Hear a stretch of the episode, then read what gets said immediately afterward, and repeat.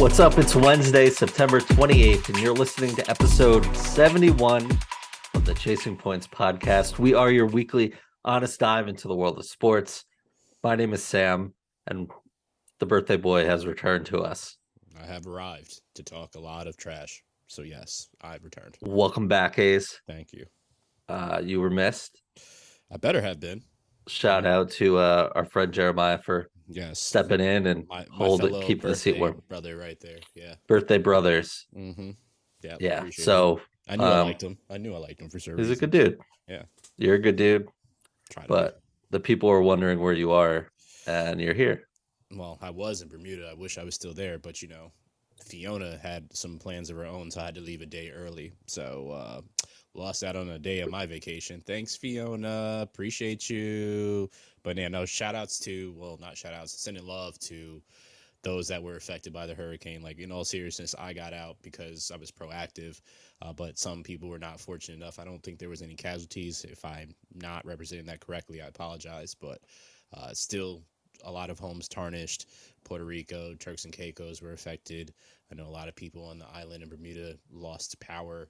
Um, so I'm just praying that everybody is safe during uh, hurricane season for sure. Oh, absolutely. Yeah, and another one uh you know, about to hit Florida soon. We're recording Tuesday night. So Yeah, Ian. Ian, yeah. So um yeah.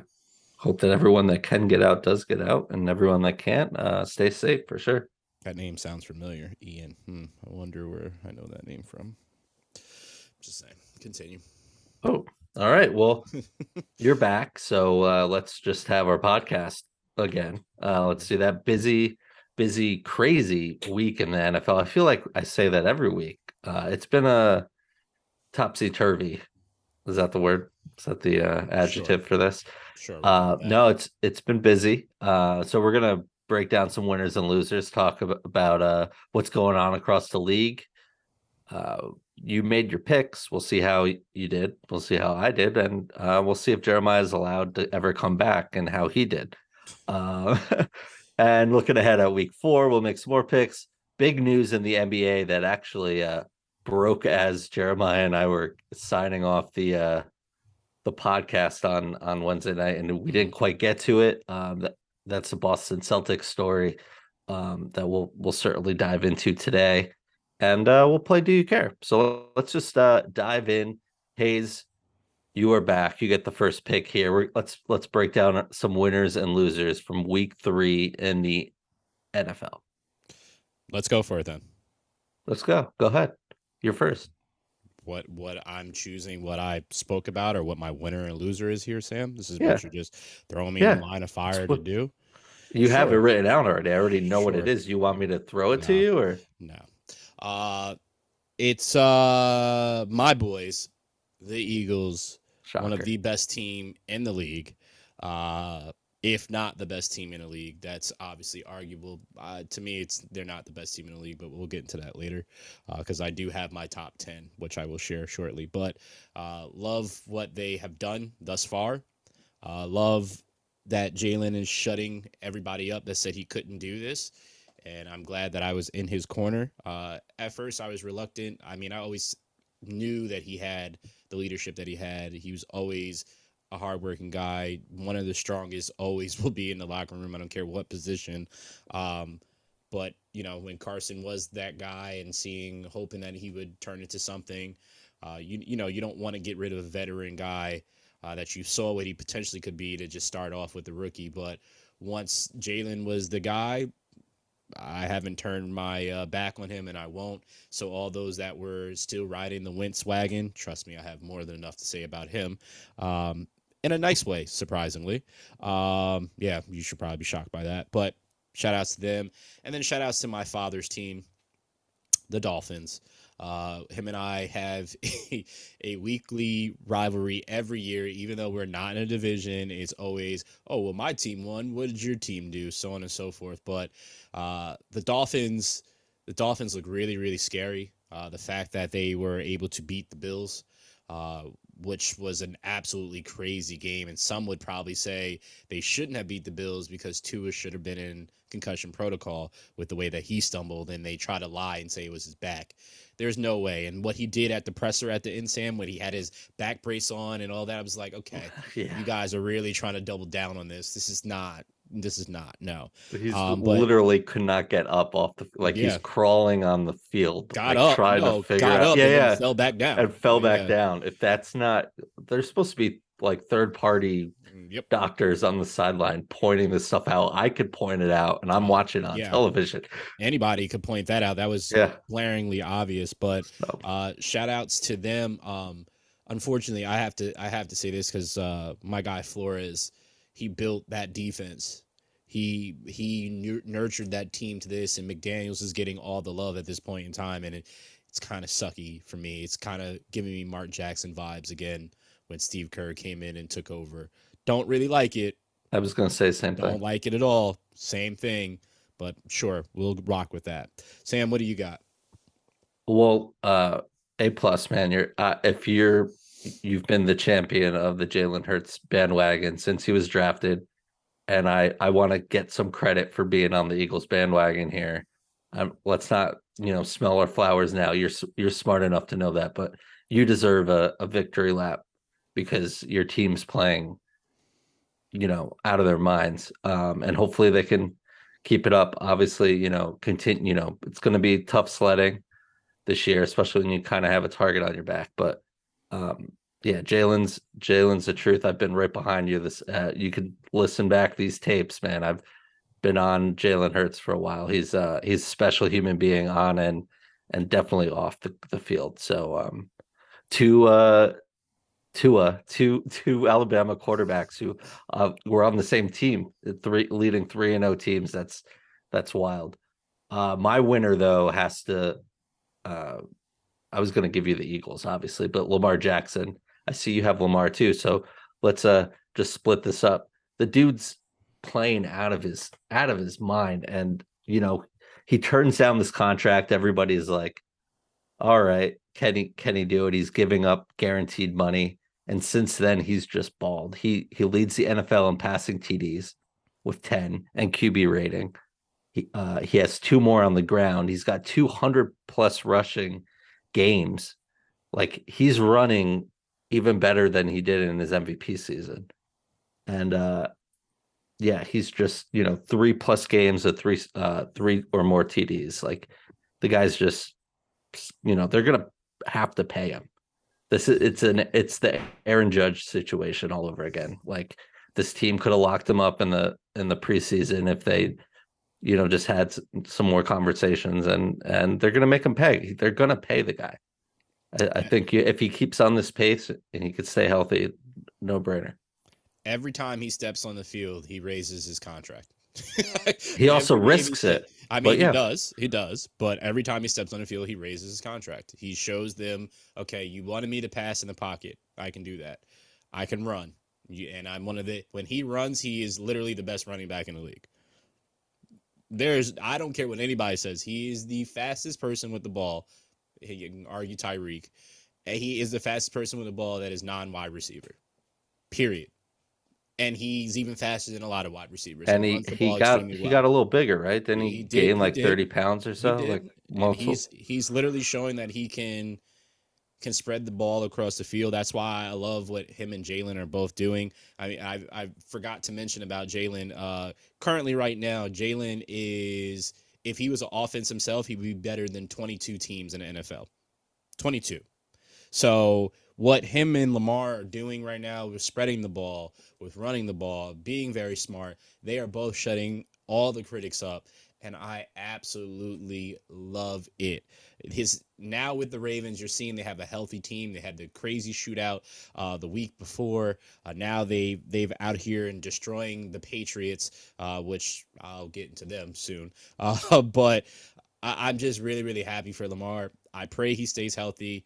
Uh, I'm going to put it out there that he is going to stay healthy, and I just hope he gets his money. They're going to have to back up, back up that armored truck to his house and, and give whatever he wants. Him and Judge are gonna have a nice little phone call. They should have their meetings together and just have Brink trucks just show up lined up and they each just get it all the money dropped on them Scrooge McDuck style.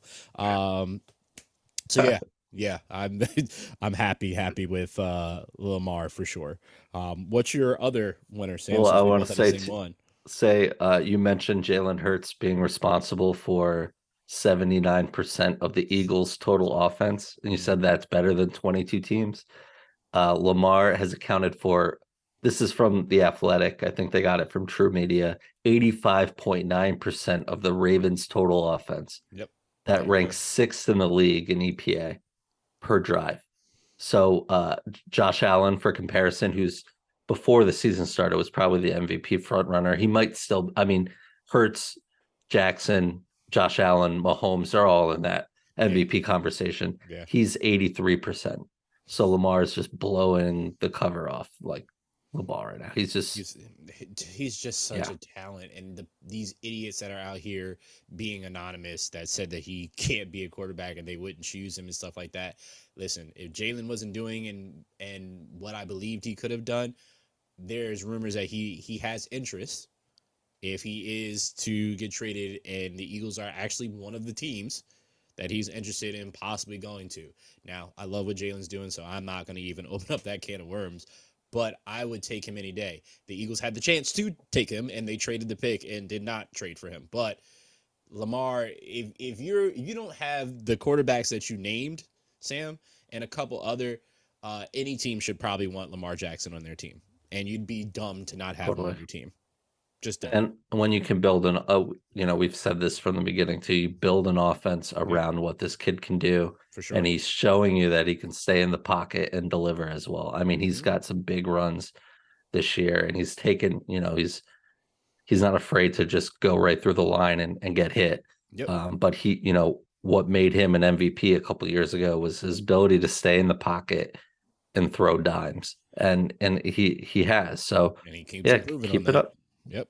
yeah, definitely. Uh, another winner for me, and uh, I, couldn't make up my mind, so I'll just say both the Browns and the Cowboys. Browns had a really ugly uh, loss to the Jets, where they just, uh, you know, they they gave that game away at the end there, and they let Joe Flacco have ninety seconds of just Yeah. glory there, uh, and then he turned back into a pumpkin. But uh, the Browns and the Cowboys, without their starting quarterbacks, are what they needed to do to stay in the playoff picture was to um, just stay, a- you know, keep afloat here, like get a 500 or better record, keep the team afloat, keep the offense moving.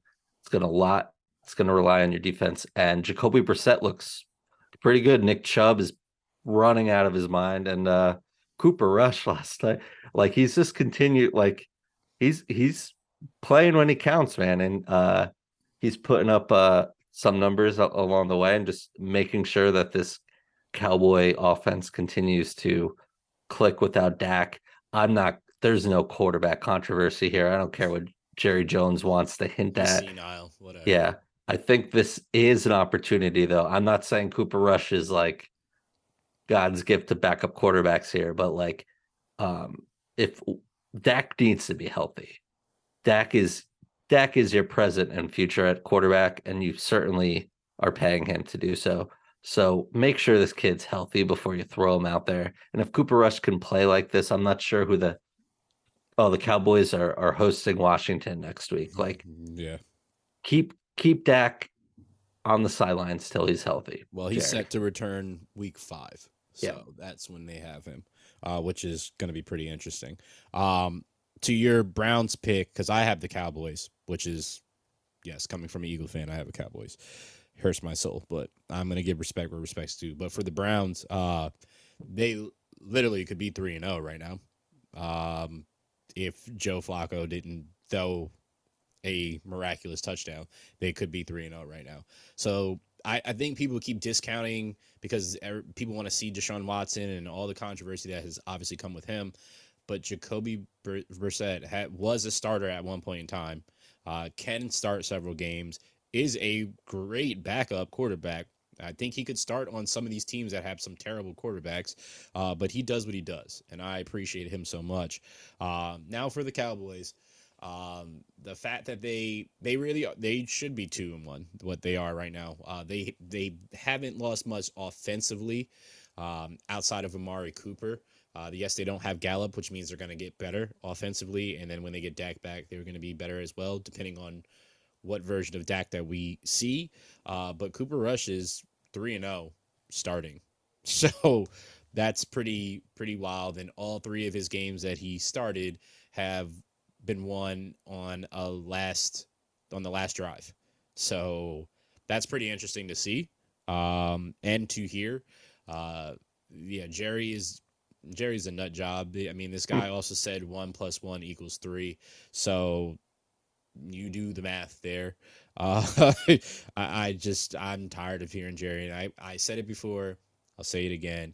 As soon as Dolan leaves the Knicks and Jerry Jones no longer is in control of the Cowboys, that's when you'll start seeing both of those teams truly flourish. Until then, buckle in, guys, because you're gonna need it. Uh, but the Cowboys look good. They that's look good, take. but I, huh? That's a take. I hey I mark it down in your calendars when it happens it happens um but yeah no the cowboys are they look good i still just don't think they're going to win the division they look good they lost too many pieces on defense uh but but micah parsons my guy from penn state is is looking currently like the best defensive player in the league right now. That's hard for me to say with aaron donald still playing. Uh I just don't know right now if Aaron Donald, even though he got a sack yesterday, I don't know if his heart is fully into it if I'm being honest, because he was absolutely on his way out of the league uh, after winning the Super Bowl, and rightfully so. I get it, I get it. But enough of that. Sam, close us out with uh, your last winner here. How about the Jacksonville Jaguars? Uh, we like this team coming in. Obviously, any team that's not coached by Urban Meyer has a better chance to succeed. Will Brinson from CBS Sports had like the best tweet over the weekend uh, it basically said congrats to I'm paraphrasing here. Congrats to Doug Pederson because of Sunday's win. He has tied Urban Meyer for the fifth most wins in franchise history with two. So in three weeks, Doug Pederson has two wins. But uh, you know, this team, this team is playing well. It's led by uh it's led by Trevor Lawrence on the offensive side. Sunshine. Yeah, man. Uh he is just getting rid of the ball really quick. Um, the the line's holding up. He's only been sacked twice on 115 dropbacks. Mm-hmm. That's according to TruMedia. And the defense looks really good. They're number four in defensive EPA per drive, behind the Bucks, Bills, and Niners. All you know, stud defenses. EPA is essentially like a efficiency stat. So I mean, that's that's right where you want to be they've certainly emphasized this defense over the years. I mean, they have the first pick in the draft and drafted Travon Walker and have some other pieces there, Josh Allen and and whatnot. So uh big win over the Jag uh, over the Chargers there.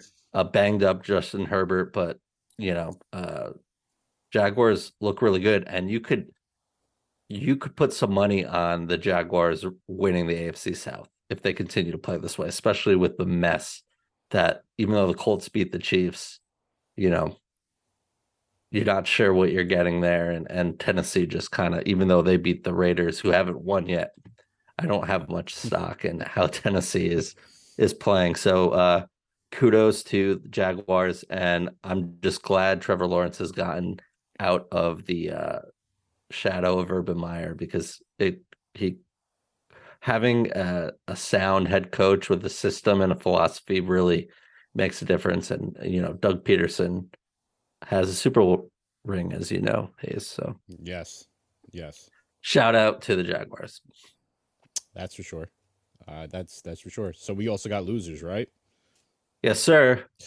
All right, so let's get into our losers because there was a lot, and being that we have and don't want to keep you guys here forever, I'm sure we've we've watered it down a lot. So Sam, you just ended that. Now just open this one up. What is your first loser that you have of this week, man? You just mentioned that if Tua wasn't um, on the field because of if he actually had a concussion. Mhm. And I guess he's not in protocol right now. So Mhm. Mike McDaniel says he's he's okay, just his back, whatever. Um, this Bills team played with a hurt secondary. They lost Micah Hyde for the year. Uh, uh, well, the other safety, Jordan, uh, what's his name? Uh, he didn't play. And uh, still, if you looked at the stats of this game, you would think that the Bills won by like 45 points. Yeah. Yeah. Just based on that. Yeah. They outgained the Dolphins by 285 yards. There's some teams last week that didn't even have 285 yards. They outgained the Dolphins by that. Yeah. 497 to 212. They lost 21 to 19. And and still the the they're converting on third down. They you know, they were making plays, but they just, you know, uh blew it. Uh they played really well again. That's the stats do not match what the final box score was. Um, but you know, good even good teams are going to have games like this, and Absolutely. and Miami's showing you that they're uh, they're uh, coming together and they're going to be really good. Yeah. So um, you know these these things happen. So yeah, that's I- my uh my first loser is is Buffalo Bills. uh, it's it's crazy because I know you're saying it, but you you know where they're gonna probably be at the end of the year, so it's just like Yeah. early take, and I'm I'm I'm defending my man Sam because I know I know what he means by that, and just to clarify for those that may want to troll on their own and not say anything, uh, but the Bills just this week. Uh, and I, I can't even say Yeah, it's- it's not a season-long know, thing. Yeah, no, I know. I'm just listen. Let me defend you. Jeez. All right. Um, uh, my pick, uh, my loser is the Raiders. Um, yeah, they look terrible. You go out and get Davante Adams, um, and you guys can't win a game. You're 0 and 3. Uh, you lose to the Titans, who are run by a terrible quarterback in Ryan Tannehill. Um, shout out, just bring Malik in, please. Um, but they are the only 0 3 team. Um, so I don't know what they have to do. People, I've I've been looking at Twitter and all types of social media platforms, and people are calling for McDaniels' head already. Is like it's three games in. Relax. I'm sure they're gonna be fine. Like this is a long season, people. Like it's not the old season that we old seasons that we grew up on. Like this is 17 weeks, right, Sam? So eh, we we're gonna be here 18 for a now, while. 17 18 games. Yeah. yeah, 17 weeks. So we're going to be here for quite some time. I, I've said it before on this podcast. I've said it off air. The first three to four weeks is like preseason, especially the first three games are like preseason. You're trying to get your feet under you, play into you know game shape, go from there. Because a lot of guys don't play during the uh, off season. Um, so I, we're gonna now start seeing where their true talent is, and, and this is we're gonna see wh- what teams are as we move forward. So I'm concerned about the Raiders at this point because you're down in an 0-3 hole. Uh, you can't even couldn't even pull out one game when you had the chance to definitely win that game against the Titans. Um, I don't know what they're gonna do. Uh, McDaniels is supposed to be this offensive genius. Uh, I haven't seen a genius yet, Sam. So I'm waiting. I'm Didn't waiting. quite see it in Denver either, but I guess Yeah. he made Tim Tebow look serviceable. So won a playoff game. So Yeah. um the thing Raiders too is like this this division was supposed to be like this just shows you you don't as much as you know you sit there we watch tape we we know what's going on like everyone thought the AFC West was going to be the greatest division that ever happened and some team needs to lose. Um and here here we are the Broncos playing the way that they're playing and mismanaging. They had to their their team had to hire another head co- uh former head coach to come in and help Nathaniel Hackett with like crunch Yeah. game time decisions. A- and they're atop the AFC West a division with Pat Mahomes and Justin Herbert in it so you know it just shows you at, at- to your point you don't really know what you're looking at fully in the preseason. It takes a couple weeks for it to shake out and and kind of evolve into to what it will become. But on the t- Titans point too, like that there's they could still win this um they could still win this division because Yeah. it's so soft. But to Mal- the Malik Willis point, there's got to be a time where like you need to know where you're going as a football team and living in this like middle in any sport isn't really helpful. Yeah. You know, you could try to salvage something together and try to make the playoffs, but if you're just completely out of it, you got to throw Malik in there at some point. You know, it, it serves you no good. You got to find out what you have for sure. I'm sure they're not they're they're starting to shorten the leash, and you'll we'll see what happens after this week. But uh, th- I mean, this win saves Tannehill for another another week. But to go back to your point, we we were on this pod a few weeks ago talking about the AFC West and gloating about it. Every analyst has been talking about it, so on and so forth. This is why you play the game. Doesn't matter what it says on the sheet. Doesn't matter what it says. Uh, it doesn't matter if it passed your eye test or not. We actually have to watch it play out. Nobody obviously expect Josh Herbert to get hurt, and that's like the biggest shock. Uh, I- wouldn't even say Russ is the biggest shock because he's been kind of on a steady decline with his statistics anyway. If you look at it, Uh, Yeah, but, but Last Herbert year looked is- pretty bad. yeah, Herbert is is the one that is uh more shocking to me because nobody saw this injury. So speaking of Herbert, I mean that's your next loser is the Chargers. So you might as well just take it from there, Sam. Uh yeah, so the Chargers lost 38 to 10. It just kind of shows you to your point too. The Chiefs lost, the Bills lost this week and we you know the Bills had a tougher matchup, but yeah, mhm. you know any team can be beat at any time. Um but yeah, the Chargers lost 38 to 10 to the Jaguars. They lost their first round pick a couple of years ago, their stud left tackle Rashawn Slater. He's done for the year. And Herbert Justin Herbert almost didn't play because of a fractured rib cartilage. And here is Brandon Staley, the head coach of the Chargers, in garbage time, leaving Justin Herbert in the game down four scores. Down four, like this is one of the best quarterbacks in the league. You haven't paid him yet, but he's gonna he's gonna be on that pay scale level. He's he, you got lucky to get him in the first place. Like here he is, and you're just you're you're trying to beat the Jaguars. Yeah. Down four scores. Like Yeah. I don't know, man. Like it it it, it was concerning to watch.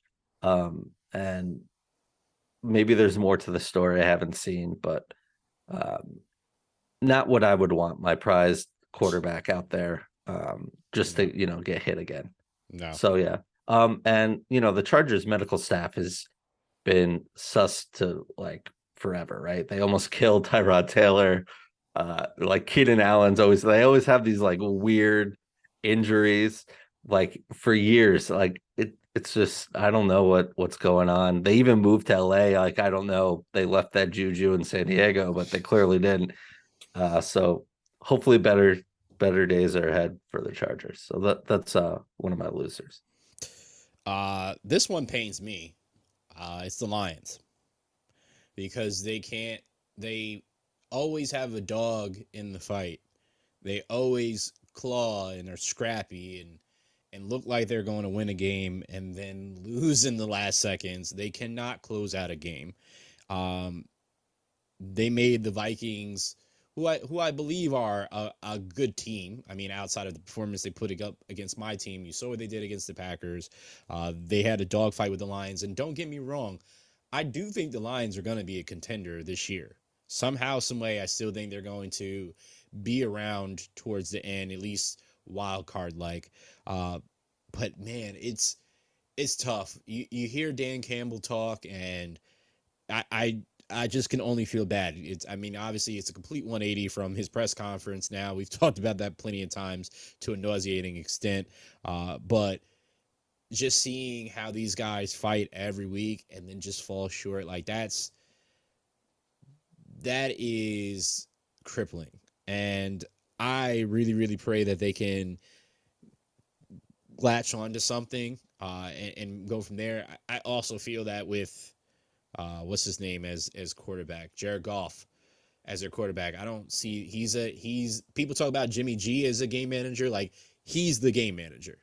He Jared Goff is game manager. I would take Jimmy G over him any day. Uh, but I, I feel like the Lions are a quarterback away, which they have been for quite some time, um, to get to that next. Well, I can't say for quite some time because they had Matthew Stafford. They just couldn't do it with him either. Um, but they do need a quarterback, in, in my opinion, and I think that's going to take them to the next next step. So Yeah, they just lost D'Andre Swift for suspected leave a couple weeks uh, with a shoulder injury. So Jamal That's- Williams that's is yeah. Um, Jamaal Williams has looked good though. Probably going to get fined though. A little too many, um, too much Gyration? celebration yeah, gyrations in the gyration, end zone this past week. Uh, my last loser is the Giants, and it, it wasn't going to be the Giants. And this is not a Jets fan here bashing the Giants, even though I've heard from plenty of Giant friends about um Giant fan friends that you know that the team's better than the Jets, and I I don't care. I mean, both teams are aren't very good. Um, but I saw this from again from CBS Sports and changed my mind. Kenny Golladay's cap hit is twenty one point fifteen million dollars. That's the Mhm. most for any wide receiver this season in a league where these wide receivers are getting paid ridiculous amounts of money. Yeah. Tyreek Hill, Davante Adams, Deebo, uh, AJ Brown got paid, uh, DK Metcalf got paid. Uh, you know, soon Ja'Marr and and and Jalen Waddle and the next crop, they're gonna get paid. Amon St. Brown, all these guys, right? Twenty-one point fifteen million dollars for five targets, two receptions, twenty-two yards, and he had a big drop. You know, big drop yesterday too. Daniel Jones just being, you know, what everyone knows him to be, ha- hasn't won in in prime time. 20 for 37 last night for 196 yards, no touchdowns, throwing a pick. You know, uh, I think the Daniel Jones experiment's over, but Saquon looked great. That's you know, if if you know you have some holes on the de- uh, defense, Sterling Shepard's gone for the year now. Awful injury near the end of the game, um, but Saquon looked really good. So there's there's a silver lining there. They call him Danny Dime, and I call him Danny Doof. Um, and, Did you uh, see? Did you see his his uh his fit walking into the uh I didn't. someone uh, some account was like Sports Center, Sports Illustrator, somewhere was like Daniel Jones looks like he's got that going to 9 a.m. math class fit. Like he he was wearing khakis and a button up. He just looked like he was like late to late to late to He's a, class. he's a creative player. When you can't, when you don't have and haven't leveled up to get the the swag, that's him. Yeah, I'm gonna call him. I'm for until he is no longer the starting quarterback of the Giants. I'm calling him Danny Ducks because that's what he throws is nothing but ducks. Um, but I do have to give him his props before I go into my loser, um, because there are some throws he was making last night that I was just like, okay, Yeah, I think he's. He's improved in this aspect. Some on the run, rushing out, being flushed out, had to do what he had to do. I mean, sometimes that O line did not stand up last night against that that Cowboys uh, front line, and they got some dogs up there too. So it's kind of hard to say that he won't do something about the season because he's been throwing the ball, and I just, you know, I'm anything Saquon, I'm taking. That's my boy. He's I introduced him to a lot of my friends uh, because people weren't paying attention to him, and I, as soon as he was recruited, I knew it was happening. I'll soon let you guys know about Penn State's uh, freshman five star that you guys need to pay attention to because he's going to be somebody as well. But that's neither here nor there right now. Huh? There you go. RBU. Yes, yes. Um, so my my loser to close this out is the good old Patriots. I love seeing the Patriots lose. Sam, I'm sure you do after all years of them torturing you and giving you nightmares as a Jets fan. But I love seeing Bill Belichick lose and having the sourpuss face on at all times. It's great. But they're going to continue to lose because you went and got the Alabama quarterback that was nothing. Um, I I've never believed in Mac Jones. Can will continue not to believe in Mac Jones. Uh, stop calling it the Mac Griddy. It is the Griddy. Uh, and he, I don't care what anybody says. It was better than Mike Gesicki. I'll say that for sure because Mike Gesicki should never ever do that again. Uh, yes, his is way better. But anyway, I don't trust Mac Jones. I haven't.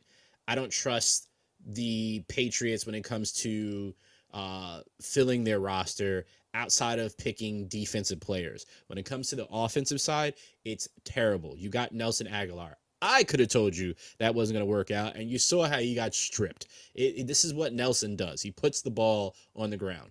This you don't have any offensive threats at all. I can't even tell you any offensive threats on the Patriots. You suck. You guys suck. You just suck. Patriots just packing in for the year. It's over. You're not getting out of the division. And I hope, I hope all those teams in the division just torture you for the next 10 years. I have spoken. Wow. Whew. I'm gonna let that breathe. Yeah, you should. Michael McCorkle Jones. Mhm. Who the hell is that? That's Mac Jones. Oh, mm, His middle name is McCorkle. oh, that's Must be a said. family name.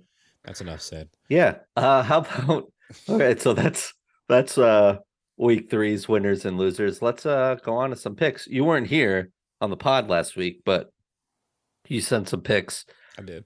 and uh we posted them on our Instagram at Chasing Points Podcast. You went eight and eight for the second straight week, but you won the week because I was right behind you at seven and nine. I'm gonna just gloat that I went twelve and four week two. We had our, our buddy Jeremiah make some picks. He's five and eleven. So unless he comes back on and redeems himself, that's that's an ugly win loss record. yeah, you you should just probably text us, Jeremiah, and send us your picks so you kind of redeem yourself throughout the week. We'll we'll recite them for you because my guy, I can't just leave you there five and eleven. It's Yeah, it's- because we share the same birthday. I can't have you go out like that. brutal man brutal and uh our instagram uh our instagram picks on our our stories there they only got four games right this week so Mm, last week they got eight so if we look at the totals through two weeks because we forgot to make picks in week one you know we had a lot to do covering our our nfl preview there uh you're 16 and 16 i'm 19 and 13 and our listeners via instagram have 12 wins Mm. 13 losses and seven ties So what you're saying is that our our following ship should listen to us when we kind of make picks. yeah Okay, That's cool, what I'm got saying. you. Just just want to make sure. That Yeah, absolutely right, man. So with Okay. that, week four is is upon us, right? Thursday night football on Amazon Prime, Dolphins at the Bengals. Who you got? I got Bengals, and for the only reason I have the Bengals in this one is because the Dolphins are literally just paid played the hell of that game. They're turning around, have a quick turnaround time.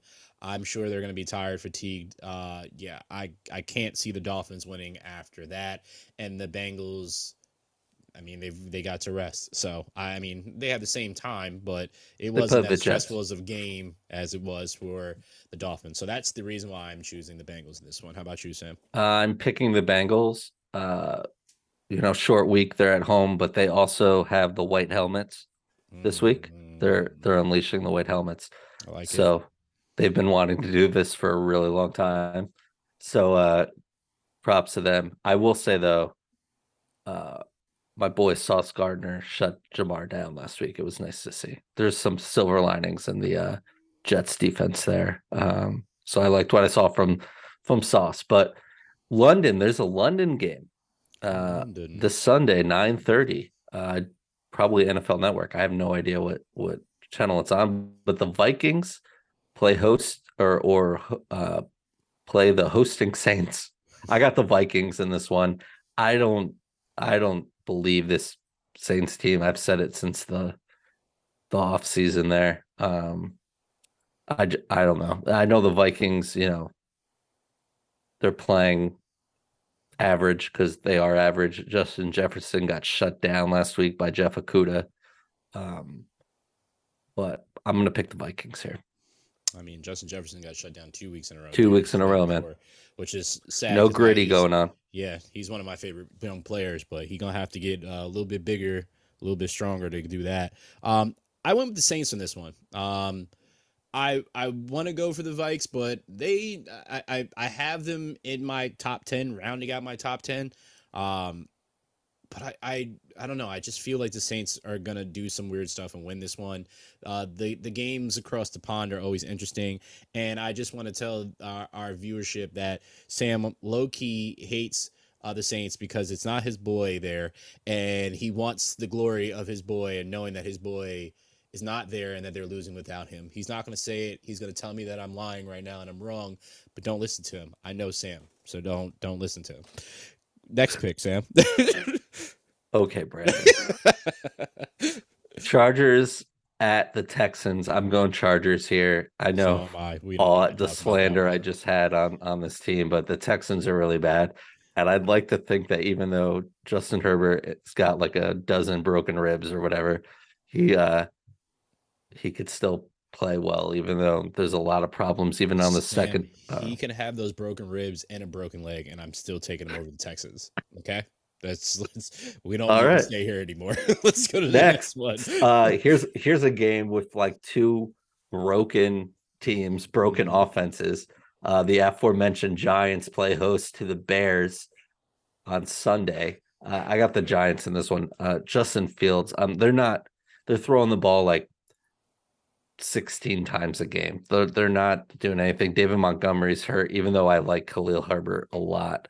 Um definitely if he's fantasy tip here, he's probably going to be the number one waiver wire guy, him or Jamaal Williams. I would definitely uh go after him. But um who knows how long David Montgomery is going to be out, but this this team's not very good. The offensive line's not very good. Defense is not very good. And I, I just think the Giants have a better team. I I do think they have a better team, but they're the Giants, and I've watched them play, and I watch how they do things. I don't think the Bears are any better, obviously, but uh, I have I have faith in Justin Fields over Danny Ducks. Um, so I'm going with the Bears. Also, you mentioned something before, real quick, uh, with Sterling Shepard going down. I'm sending love to him. But OBJ did tweet something that I 100% agree with because I also injured myself on the turf monster. Is get rid of turf. Let it go back to grass. These owners have more than enough money to maintain the grass. Let it go back to grass, please. Turf has taken too many Achilles, too many ACLs, too many MCLs. Get rid of turf, please. Please. Continue, Sam. I, I agree, man. Get rid of it. This is John Mara is on blast right now. yeah, well, a lot of teams are. Now, uh, Seahawks see- Lions, man. Seahawks Lions. I got the Lions. They're they're just you know we're on the Lions bandwagon. Yes, we are. We did a complete 180 on Dan Campbell last year. If you listened did. last season, all these heartbreaking losses. Uh, the Lions were in all these games. I just think they're a better team, even without D'Andre Swift. Uh, they're going to get Jameson Williams back in a couple weeks. There's another name if he's uh, on your waiver wire. Pick him up. Uh, him and Amon St. Brown are going to be dirty. Jamaal Williams is is getting it done uh, on the ground as well. So I'm going to pick the Lions here. They're at home against the Seahawks. Yes, yes. And then now we have the uh I mean, I'm also with Sam on that for sure. Um we also have the Browns and Falcons and we're both on the same page on that one. Uh again, the Browns could be 3 and 0 right now. Uh and until Marcus Mariota is benched, uh which I always like Mariota, uh but it's uh Ridder's time. They should just put him in and let him do what he has to do because the Falcons aren't going to go really anywhere this year. So just just just put him in there. Browns it is. I yeah, I got the Browns too, and I didn't really bring this up last week, but Arthur Smith, the head coach of the Falcons, was basically questioned about not getting Kyle Pitts the ball. You know, this like yeah, tight end who was the highest drafted tight end of all time. He's not even a tight end. It's not even a wide receiver. I you know, he's just like the X factor and on that offense. And he basically like got really defensive and he was like this isn't fantasy football. Like we're trying to win. And like what? Well, if you're trying to win, you get the best player on the team the ball. Yeah, I mean Drake London, your first round pick receiver from this year, is looking great um, overall, and uh, has definitely has a connection with Mariota. And Kyle Pitts is getting you know covered, but if you're if you're truly trying to win, Arthur Smith, like to throw the ball to Kyle Pitts. you know, I don't have any Kyle Pitts in fantasy. I don't care about. I do. Uh, yeah, and and you should because he's he's pretty good. I mean, the only time he caught a touchdown was in London last year, but like he's got the skills to to be a difference maker, It does. and you you just got to give him the ball. That's it. He's he's wasting away down in Atlanta, like my boy Saquon was wasting away in New York. But we'll continue. Titans and Colts. Sam, who do you got? Uh, Colts are at home here. I I just I don't know these these two teams. yeah, yeah. I'm picking the Colts though. Hopefully, uh, Uh, they get some pieces back, especially on the defense there. Um, but I just I have more faith faith in this Colts team, um, especially coming off of beating the Chiefs I. I went back and forth about 10 times on this one. Um, I never trust Matty Dry Ice um, ever. So um, it's it's a no for me, dog. Um, Titans, I will take that uh, because they have Derrick Henry, and that's who I'm putting my. Uh... By the way, Vrabel, when Derrick Henry runs all the way down to the goal line and you let Ryan Tannehill QB sneak it or run the ball or call a play for that, just know I want to smack the piss out of you every single time you do that because that is so disrespectful to the running back. You're gonna let him do all that work and be like, "Here you go, Tannehill," and Tannehill's gonna do that stupid layup motion that he does. Oh, he irks me too. Ugh, ugh, two quarterbacks that irk me so much. Anyway, Commanders, Cowboys. Who you got, Sam? Oh, we both got the same. Two teams that irk you Yeah. to your core, Commanders yeah. and the Cowboys. I got the Cowboys. I don't know. I mean, the Eagles last week, and to be expected, turned Carson Wentz, you know, just turn him back into whatever. Nine Uh, sacks and 17 hits. Yeah, it's, they uh they gave it a hard time. Gave uh the Commanders their hard time last week. I don't know. I just I went back and forth too. I'm just gonna say Cowboys. I was just praising Cooper Rush. Keep it going. I think it's going to be a tighter game than we think it's going to probably be, but I Probably. still think the Cowboys are going to pull it out. Um, Carson, I, I can honestly say his O line is terrible. Um, that O line is is is awful. Uh, he was shredded up uh, this this week that just passed. Um, he looked. he, it, he also holds the ball way too long, and I think that's because he's a gunslinger and tries to create so much out of it. Just get rid of the ball, man. Just throw it to the guys that you have around him. That's been your problem for quite some time, and it's been more glaring since the uh, the Achilles injury. But I, I the Cowboys have too much, and that pass rush is going to probably shred, especially with Micah Parsons. As I said early, he's going to be in that backfield touching Carson Wentz a little too much. Um, Bills Ravens. This is This was tough too, man. this is super tough. Oh gosh, I had the Bills in this one. Um, it was hard for me to go against the Ravens, but I don't see the Bills losing back to back games. I, that's just that was the only thing I kind of went off. of. I just don't see them losing back to back games at all this year. Yeah, I know they're on the road uh, again, uh, but I just think this Bills team is. I mean, what Lamar is doing is special, and there's a lot of holes on this Baltimore, hmm de- uh, especially the defense there. But um, you know, I I can't see the Bills losing two games in a row. Um, so I have the Bills, even though they're the road team. Uh, this was a tough game too. Like, I picked the Jaguars. You're gonna pick the Eagles. I just I knew this. You know, you, you're gonna ride it, and uh, the Jaguars go to Philly to play the Eagles here. I don't know why. I'm probably gonna should change my mind. I like this Jaguars. I the, I'm changing my mind. This Eagles team's too good, man. I know any team. Go, I just spent like 20 minutes saying any team could lose at any time, yeah, it's true. and I want to believe in the Jaguars, and especially Doug Pederson coming back to Philly. Um, but I'm gonna pick the Eagles. I'm changing it right now. I mean, you can believe in the Jaguars. They got 13 totally games do. after this. they got Yeah. 13 games after this. I just don't see them winning this game uh, at all. Um, I, I think it's going to be. I think this might be their the Eagles' toughest test. I mean, well, so far the toughest test were the Lions in the beginning, but that, as I said to you before, that is the only time in the season a team has months to prepare for your your team, right? So you know that team inside and out. Um, and that's why I always feel the first week is kind of like a sham.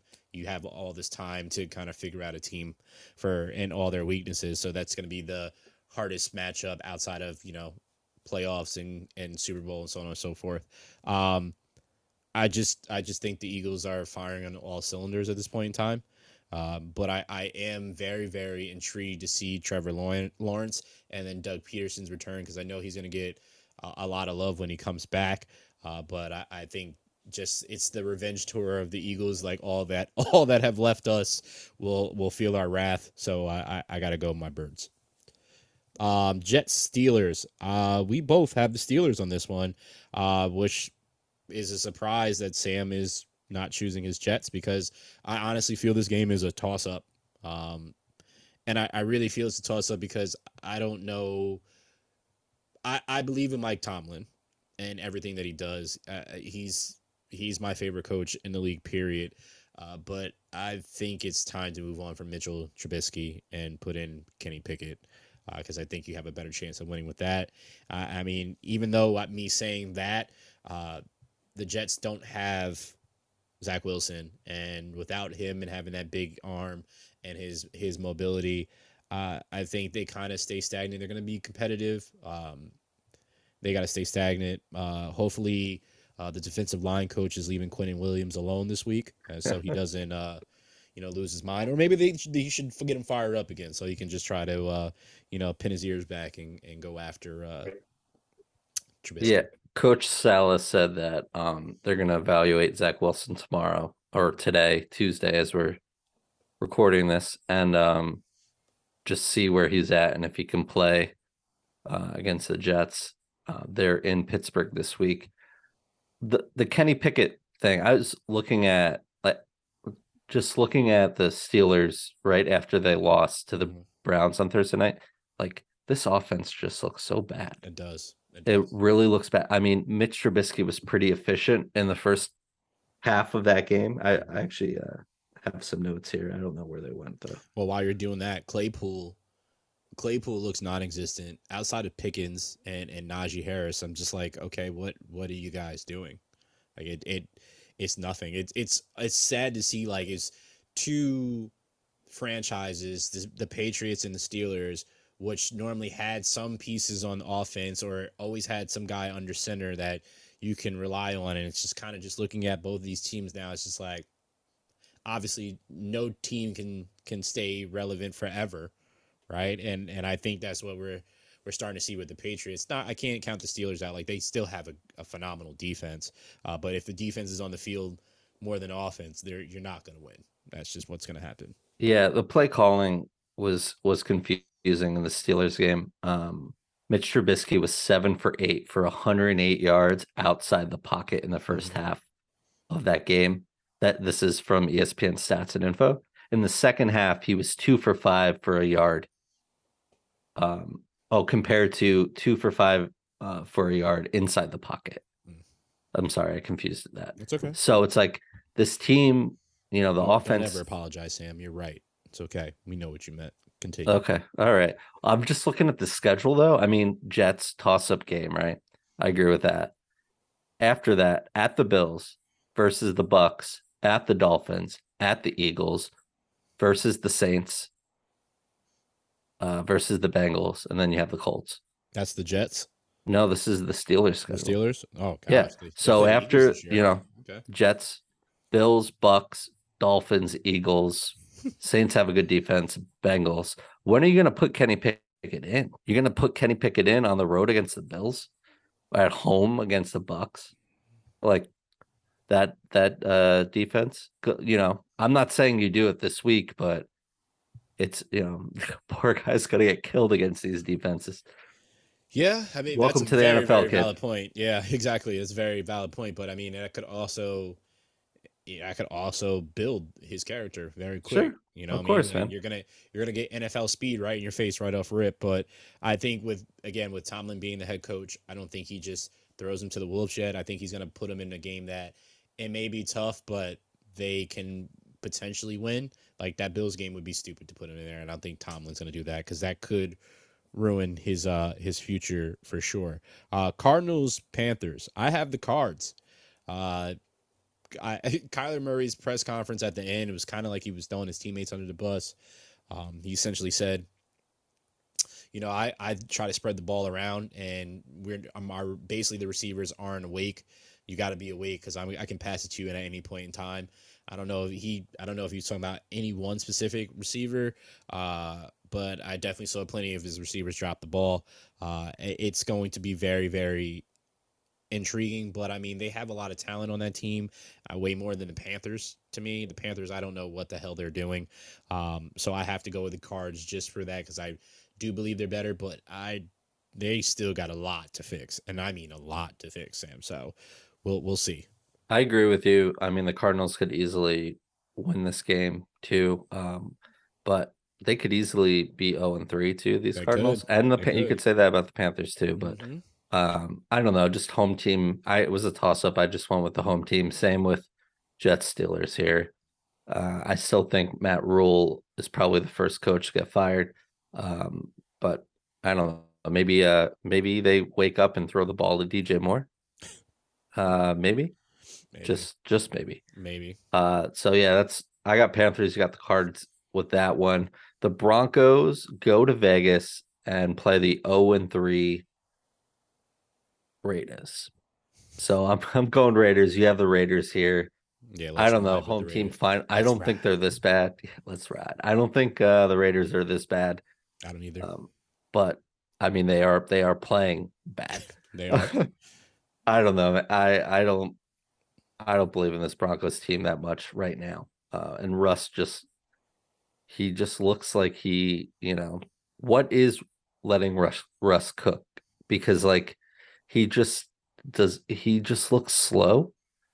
Um He's aging, man. aging Yeah. like it's definitely like decisions have been questionable. Obviously, your your head coach is under a lot of scrutiny lately. He is coming into a situation where like you have a brand new, you know, brand new team and Mhm. brand new head coach, never been a head coach before, doesn't really have like an established, you know, routine and and you're Yeah. a lot of pressures on this team to to perform well, especially with the division being as stacked as we were just talking about. So I don't know. I, I'm picking the Raiders here. I don't see them going 0 and 4. I think um, they figure some s- stuff out with this one. That's the only reason I'm going with the Raiders is because I don't see them starting off 0 and 4. Um, and because you don't know what you're getting with the Broncos. Literally, it's closing your eyes and rolling the dice and hoping that you you, you get something good out of it. That's where I really see that. Uh, Patriots and Packers.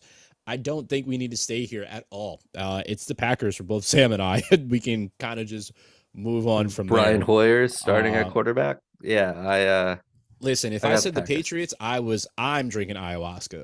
Um, that's it's just the truth. Um, Sunday night football. We have the Chiefs and Bucks. interesting situation here with the Bucks. Uh, if I cut you off here, Yeah, probably going to say the same thing I was going to say.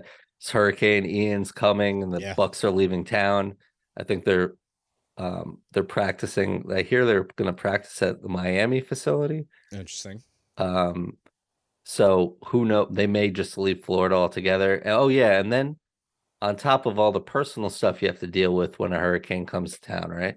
Uh, you come back Sunday night football, the biggest game of the week, and you are playing the uh, Chiefs. Chiefs. Yep. And who knows? I mean, Julio was hasn't been a factor, but he's going to be out for a bit. Mike Evans is coming back. Chris Godwin, who knows if he plays? Um, this line's a mess. Um, I I'm going uh, Chiefs with this one, especially with all the situation going on in Tampa right now. Yeah, uh, it's easy for me with the Chiefs. Uh, with the Bucks getting Mike Tyson back. Yeah, I said Mike Tyson.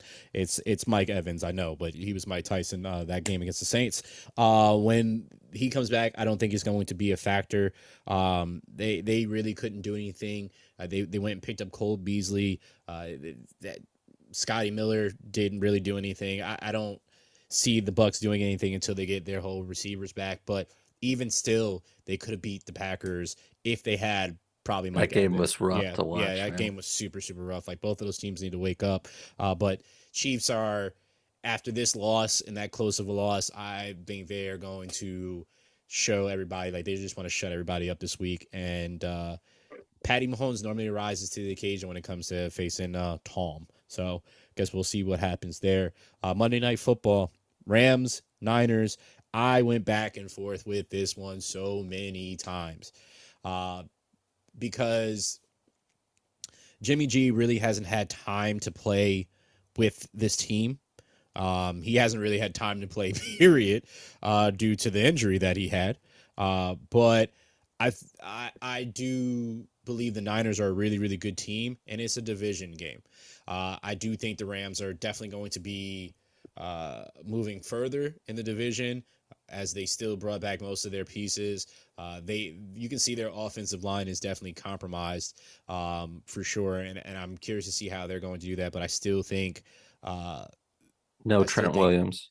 uh, but and and they're yeah the the Niners are down Trent Williams, which is going to be very interesting with, with that happening because he's the, arguably the best left tackle in the league. So I, I it's going to be a real interesting game. It's it's really a who's who. Like you you pick on this one. It's a roll of the dice on this one. But I did want to bring this up because I shared this with Sam, um, and I thought it was really really interesting. Uh, Jimmy or Sam actually shared this with me, I believe. Whichever way, Jimmy G will earn 250k every game where he plays 25% of the offensive snaps plus 100k if the Niners win. So each game that he plays, he could Twenty win. five percent of the snaps, by the way. Yes, yes. So he can get 30 350k in bonuses so on top of his salary. So you get your money, bud. Uh, you get your money. But yeah, this is going to be a very very interesting game. Yeah, to your point of Jimmy G not even though he's been with this team and this offense for so long, I heard the other day they didn't even give him the playbook in the offseason because obviously they thought Yeah, they, were going to trade him. Yeah. Mhm. And he uh reports coming out the other day that he almost got traded to Washington uh during the combine, but then he elected to have uh surgery on his shoulder. So he didn't get traded. But you know, the s- 49ers would be where would they be without at least I mean, I know they they lost the other day, but like where would they be without Jimmy G in this situation? Um well, I- two- I- Go ahead. yeah, go ahead, man. No, go ahead. I got the Rams in this one. I went back and forth too, but I just think the Rams are a better team. Um, and uh, I think they put some stuff together. They figure out what's going on in their backfield, and maybe they get Allen Robinson more involved, and he doesn't look like a statue out there. Yeah, Allen Robinson looks like he doesn't even exist right now, which is really sad to say because I mean he's another one of my guys, but I, guess we'll have to just see what what transpires from this. Um, I mean, since we're talking about the Niners, we might as well just stay here for a second and uh, talk about how Jimmy G stepped out of the uh, the end zone uh, when trying to throw the ball, which actually helped the team Yeah, uh, in, in their win. Uh, but immediately, the number one trending topic was Dan Orlovsky, and Dan Orlovsky basically yelled out freedom in his tweet, his tweet was funny. uh, yeah, which was hilarious. But Dan, uh, like some other your peers, I completely agree with them. You're not off the hook. Jimmy G took one step out. You ran. yeah, he out ran out of the end zone. He and was hitting kept the going. Yeah. So there's post. there's no equivalent at, at all. and I Um, think too. I've been thinking about this, and I I really like Dan Orlovsky on TV. mhm. and uh you know I've, he's a UConn quarterback and lived in connecticut for so long went to school in connecticut and Yes. uh so you you always have the only time the UConn football program ever achieved anything was dan orlovsky was under center so i certainly have uh you know i'm fond of him but at the same time i think of how brutal that lions team was yeah. they didn't win that was the Yeah. season they didn't win a game right yeah. Mhm. so it's like you, no matter what Jimmy G did there, and again, it wasn't as bad. He was throwing a pick six right there, you know. Um, so I just I relate that moment to the Lions just being the one of the worst teams that have ever fielded a game in the NFL. So I love you, Dan, but yeah, not not off the hook with that one. De- definitely not off the hook. Mark Sanchez might be off the hook. Even though I still don't think he's No. off the hook. But uh, in Dolphins game, there's now deemed the butt pump, uh, where special teams have come out now and uh, Morissette have come out and they were not happy about it. Obviously, a lot of people are laughing and Sanchez tweeted and which was absolutely hilarious as well. But the butt pump, uh, Tyreek Hill even went out to said, you know, next time he should catch it with his butt cheeks because they're tight. And I was just like, this has just got so weird and so crazy really quick. Um, Tyreek Hill has been pretty interesting to to watch talk. He's actually, I don't know if you saw this, Sam. He called out Eli Apple for Yeah. before this game, and he said, he said, I heard you. He said, I heard what you said. He said, I can't wait to see him. He didn't even know who they're playing. He's like, I can't wait to see them. He was like, he's like, I'm coming for you, Eli. He said, he said, you, I owe you something.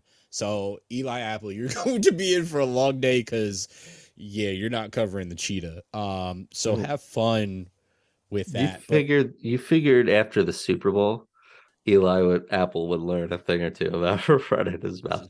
Just don't say anything, Eli. Just stop. Um, before Can I say off- something too? The Yeah, butt punt, the butt fumble will forever just be ingrained in in history of sports, and especially it was Thanksgiving night. It was the Yeah. night game. It was one of the lowest moments in my sport, and that's let's not feel sorry for Sam here. I mean, I'm voluntarily a Jets fan, Mm. um, but it was one of the lowest moment. I don't remember the exact sequence, but like there w- they scored the Patriots scored so many times Mhm. within like less than a minute after that happened. It was just like the team completely. I've never seen a team just completely fall apart like that. I gotta I maybe if I want to give myself nightmares, I'll just look back at what that sequence actually was. Don't But man, brutal, brutal. don't do it to yourself. Hey, really exciting segments back though. It's time for Brandon's power rankings. We haven't had this all year. Love told you I to was gonna be love to see what's going on. You're here. Let's go. Let's Told you I do it. gonna be back Brandon's power rankings. Top right, 10. You're here- doing top 10? Yes, top 10. All 10. right. 10 is the Vikings. I still believe that uh, they are a good team. They've had a little uh, stumbling out the well, not stumbling out the gate because they came out the gate firing against the Packers. Uh, but then they had a uh, took a major backseat to uh, by Birds, but then uh, they they had a very very close call with the Lions. So I, I still still see them doing some great things this season. Uh, definitely our wild card contender. Number nine, the Niners. Uh, I think once Jimmy G gets acclimated with this new playbook, with his teammates, uh, the Niners already have that defense. They have Deebo Samuel. I think they are in better hands with than Trey Lance. I still think Trey Lance needed another year to sit back. I mean, he had no choice after injuring himself. Uh, but I, I still think the Niners have a potential chance. I mean, they were damn near in the Super Bowl last year. Uh, the team that was in the Super Bowl last year, uh, the Rams, right now I have them as eight. Uh, they've been, I don't know what the Rams are doing or what product they're putting out there, but they don't look like the championship caliber team. I don't know if it's the Super Bowl hangover that is affecting them or not, but I guess we're just gonna have to see as the the weeks continue forward. Uh, six, the Bucs. Even with all those receivers missing, they still got Tom back there. And when you have Tom back there, you can do a lot of different things. Uh, but also that defense is playing. It's it's a Todd Bowles defense. You should know that they are going to come in and they are going to hit you from the first whistle to the last whistle. Uh, so I, I, I defense wins championships, and and I trust them, especially when you have Tom on the on the offensive side. Uh, number five, the Chiefs. Uh, with Patty Mahomes there, uh, I, I always trust them. They're always going to be in my top five, probably most of the time, unless they have a huge falling off, which I don't see happening anytime uh, in, in this point of Patrick Mahomes' career. Uh, they they're working out some kinks, but they're going to be around at the end. Uh, so they're they're five right now. Four Ravens. Lamar Jackson. That's that's all I will say. Lamar Jackson. Three, my Eagles. Uh, trust me, I wanted to put them one, but I think the two teams that I have ahead of them, uh, and just because of the strength of the teams that they faced, are the only reason I have them ahead of them. But the Eagles have been hitting on all cylinders. Uh, I, I I do feel that again, uh, people have tried to discount their their win over the Vikings, but the Vikings beat the Packers, and people still consider the Packers to be a team that's going to be around at the end of the year. So that's why I still have them there. And the Vikings, I have them high in this anyway. So uh, the Eagles are three for me. Two are my father's Dolphins. Uh, they beat the Bills. Um, and sh- surprise is number one is the Bills, but I'll share why. Even though the Dolphins beat the Bills in this game, the Bills beat themselves in the game. Uh, I watched that game very, very clearly. Uh, Josh Allen had a pass to his guy in the flat on the goal line, and it he threw it at his toes. I've never seen Josh Allen do that. Uh, there are some throws that were made, uh, some plays that, uh, some calls that were just super sketchy. Uh, not running the ball to the to the zebra and just throwing it to him. Like, have you not seen how this works? Like, so there's a lot of kinks they're gonna have to work out. Um, that's the the Bills on that one, but the Dolphins, they look so good. They really look so good, and I just think if they could beat the Bills again, I I, I wouldn't be surprised if they did. But if they do beat the Bills again, I, I might have to change my uh, AFC pick, Sam. I'm just gonna put it that way. But the the Bills, the Bills are still one to me, even with that loss. Uh, I don't, I think they're going to bounce back, and I think they're going to absolutely uh, shred teams up after losing that game because they were all pissed, and I think they're going to show the league like, yeah, that was a fluke. So I guess we'll just see from there. And that is my uh, top ten for this week.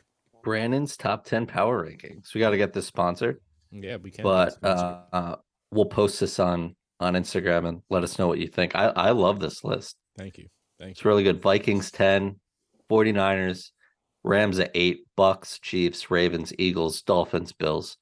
Did I miss somebody? Nope, you got Bengals. I think you Oh. just said Bengals, but that was right before the Bucs. But you, you might have. Who knows? You got it right. Well, I'm just gonna go with that. Oh, so it was Rams, Bengals, Bucs. yes, yes. Oh, mhm. got it. All right. No Packers, I see. No Packers. I knew. I don't have any faith in Packers right now at all. All right. That's fair. Hey, you want to switch gears? Yes, I do. We haven't talked about the NBA um, much at all recently. Obviously, football is is in high gear here, but uh, interesting news as mentioned. Uh, the uh, info coming out of Boston, the Celtics, with uh, Ime Udoka, the head coach of the Celtics, that in his rookie season as head coach brought the team to uh, NBA Finals. They lost to the Warriors. This news was coming out Tuesday night or Wednesday night, and uh, you know, certainly didn't want to report on anything that we didn't know the details of, and a little more information's come out. He uh, he's been suspended by the Boston Celtics for the entire 22-23 season for quote violations of team policies um, and that happened on Thursday. So, according to ESPN and The Athletic, um, Udoka had consensual relationships with a female member of the team staff, and he said, "I am so sorry. I am sorry for putting the team in a difficult situation, and accept the team's decision." He told ESPN. He apologized to the players, fans, organization, and of course his family uh, at Media Day, which was uh, yesterday, right? Monday uh, in in the NBA. I I heard Jayson Tatum basically say he found out on Twitter about all of this.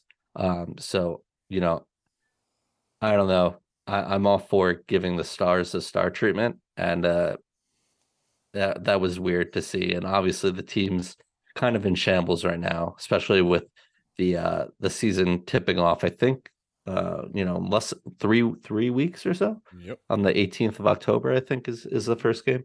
So Hayes, um, you know, your your thoughts on on this situation and uh first the situation and how it uh impacts the Celtics and the East. Uh, Let me first say that I will not protect Ime in this one. There's rules that were put in play. He violated it. He he has to take you have to serve the time or whatever it is at that point. Uh the the part that I'm pissed off is I watched the the presser. I, I watched as they spoke about this. Uh the owner, I forgot his name. Um and, and uh Brad Stevenson. Um Brad Stevens, excuse me. And I watched them talk about this. And Brad Stevens, you can see that he was super emotional, but the owner was kind of just nonchalant, laughing, smiling, and doing all this stuff. And I was just like, you know what? This just doesn't sit well with me. What doesn't also sit well with me is that Ime violated this, but there was two people involved in it. So what is the rule on that? Because if there's two people involved in it, and this is the team company policy, there's two people involved. You said it was consensual. So Ime is, as he clearly said, the owner said, Ime is the only one that is actually serving time in this one. There's also been rumors that this young lady that Ime was involved with was uh, somebody that was involved with a higher VP uh, in the organization, which is why they are making an example of this. I, I've watched and heard many of things um, in my years of watching the NBA. Stuff like this happens pretty often, from my understanding, in, in pretty much all sports. Uh, but this is like in HR. We work at Corporation Sam. HR normally handles the situations and they handle it in a way that all the information does not get out. The way that they put him front and center, I have a huge problem with because this happened to plenty of people, but as I said a second ago, I feel like they're making an example of him. uh, for a guy that just led your team to the NBA Finals and could have won the NBA uh, championship. They were up. They yeah, were they up. were up. Exactly. That's why I'm saying they could have won. Yeah. Uh, to turn around and say that you know he's suspended for the whole year, and then to go on and say that there's still no decision about what's being made of next year. So you're keeping this guy in limbo. Basically, what you're saying is we're going to hold on to him until we decide what we want to do, and then we're going to move forward from there. I think that's absolutely asinine. I think it's ridiculous. Either keep him and move forward if eh, or just let him go because now you're giving him a year suspension when yet Ron Artest was a part in the Malice of Palace that actually violence actually happened. He was suspended for a year and he violated policy and he's suspended for a whole entire dude was year. in the stands like it, it, it, uh, just uppercutting like Sam fans. This, is, this situation literally has has had me so so so heated because it, it just feels like a corporate double standard, which I can talk about to the moon and back uh, when it comes to people of color. But I'm not going to even waste my energy on this because I've talked about this a lot and nauseating extent uh, throughout my whole entire life. Um, and, and I feel again, this is different sets of rules because again, there's two people involved. It was consensual. It, it'd be different if it was not. And and again, I said I'm not defending him. He knew what he was doing. He cheated on his wife in this situation. Uh, I love Nia Long. Let me just put it that out there. Um, but I, I don't want to dive into that man's thing. Like his personal business is all out there, right? So even if they would cut him, and I'm sure if they fired him, some other team would take him, but then there would be a bunch of questioning. I think that's why. I yeah. think that's why he's. They haven't made a decision. I mean, it sounds like they almost want him to resign so they don't have to fire him. Well, no, uh, they they don't want him to go somewhere else because I think no, there's there's that's 15 not, teams that would grab him immediately. No, you don't think so? It. No, that's not it. My understanding and what I've I've read okay. and saw about it is that he actually had the choice. Udoka had the choice of staying as a Celtics coach or leaving. So I it brings me to the point of this is it's so hard for black coaches in any major sport to become a head coach and then you're the head coach of one of the most prestigious basketball teams ever. There's a. Lakers and the Celtics. Yep. So you lose that, you walk away from that. So it, it, from my understanding is he took the L on this one and said, "You know what? I'll just take the suspension and we'll go from there." I, I it's it's it's puts him in a in a dilemma because if he leaves again, like I said, will he ever get another job? We we've watched these guys get jobs. I still don't believe Steve Nash should have got the job that he got. Right? There's been other coaches that that should have got the job. Steve Nash never coached in his life.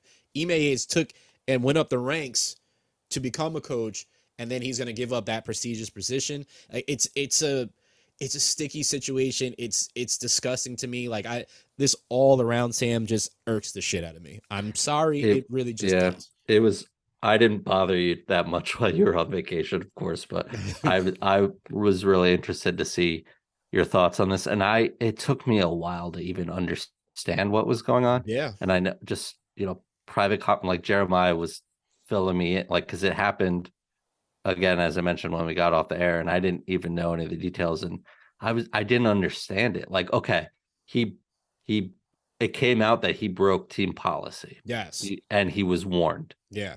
Uh, so I again I can't I'm not standing up for the dude. Correct. And you know, you know, he uh you know, but that's between him and his partner and and all of that. It's certainly not it certainly happens a lot as you mentioned, unfortunately. It does. But I, it's just uh it's just crazy. I don't I don't uh I don't have I still don't even know how I feel about the situation because I, I agree with you. I just kind of feel like he was kind of thrown out there to be made an example of. Yep.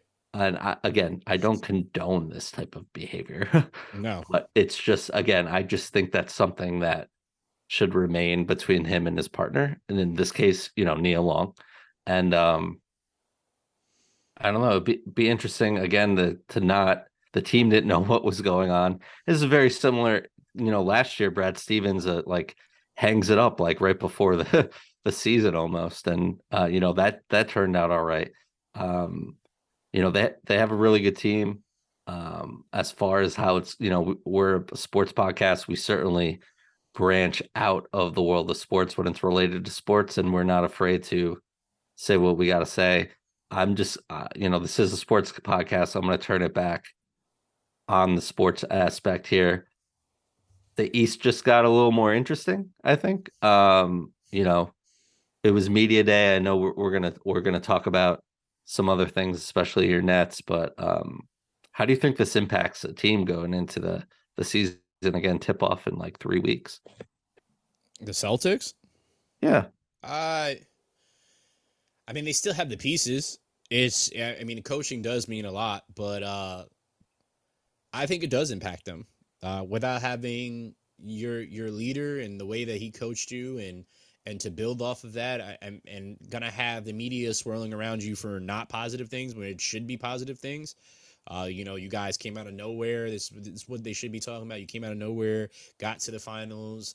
Uh, yes you lost but you know nobody saw you there. It should be talked about that but all we're talking about is yeah. Ime Udoka Udoka so that, that's what we're dealing with at this point in time. So it's just I think is going to affect them. I still think they're going to be around at the end. I, I still believe they're top. There's too much talent on this yeah, team. Yeah, way too much. So I, I don't think it, it's going to affect them too much. But I, I do think when it comes to crunch time, it's it's going to affect them. But again, we'll see. You you never know. You really never know. He was a part of the staff. It's not like this coach just came out of nowhere. He he's been around. He knows these guys. So I, I guess we'll just see.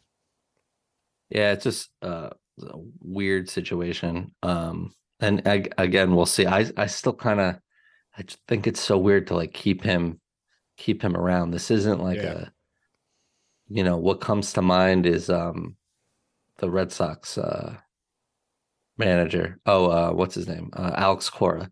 Mm. Right? They like fired him because they kind of had to, even though what happened to the red what happened he was the bench coach for the astros. He was not related he was not playing for the red sox he was not helping the red sox but an example had to be made right? So carlos beltran and alex cora lost their their jobs only to alex cora be hired a year yeah.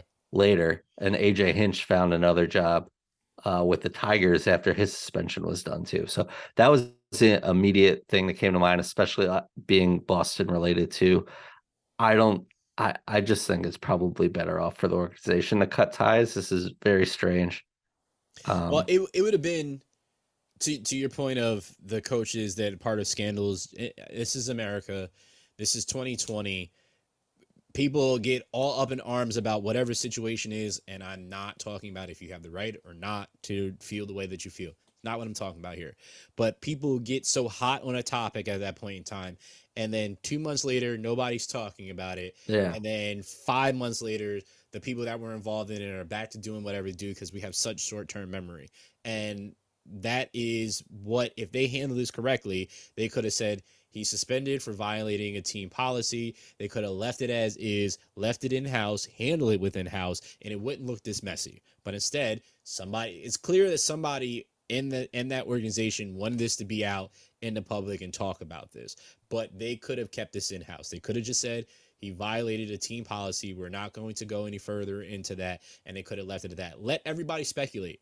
Guess what? You can speculate all you want to the moon and back. Guess what? We're not going to say anything. It's just a team policy. Every time they ask it's just a team policy. It was violated. We go from there have people sign NDAs. You can't talk about it. You did what you did. We move on from there. You come back next year, and that's it.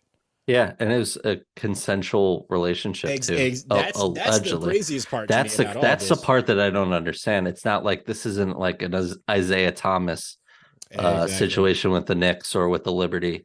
Um, you know, it's uh, this is like to our understanding at least, and tell me if I'm wrong. Like, just he's basically having an affair with Yeah. someone on his staff, and again, if it's against the rules, it's against the rules. I know in many organizations you have to like kind of uh, make that info public, but again, if you're told to stop and you don't stop, and you think you're, you know, above the rule, then then I then I can I I support that. But it's just a straight, really strange situation.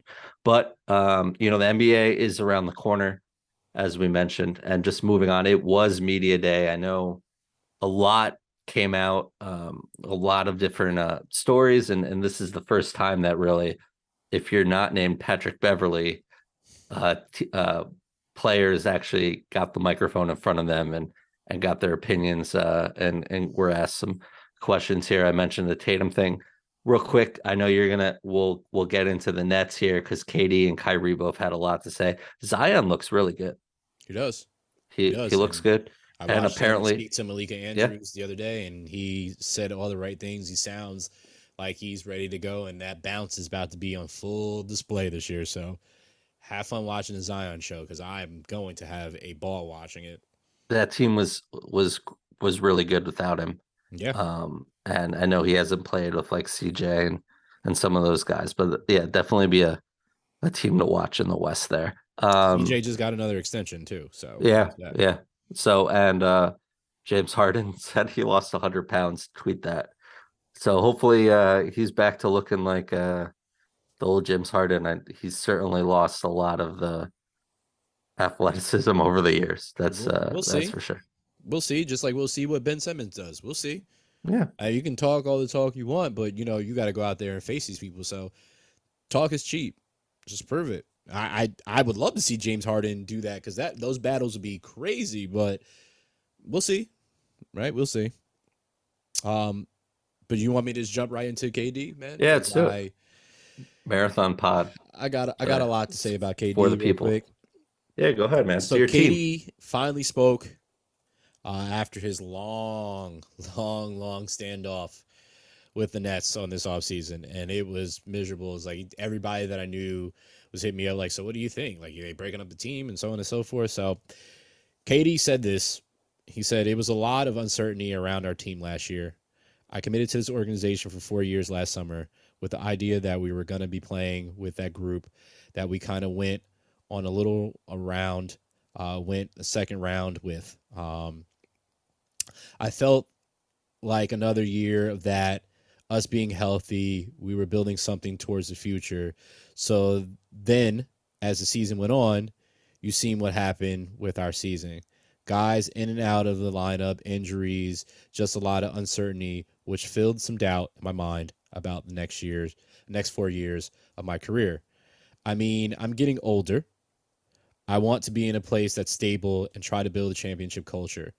So I had some doubts about that. I voiced them to Joe Tsai, and we have moved forward from them.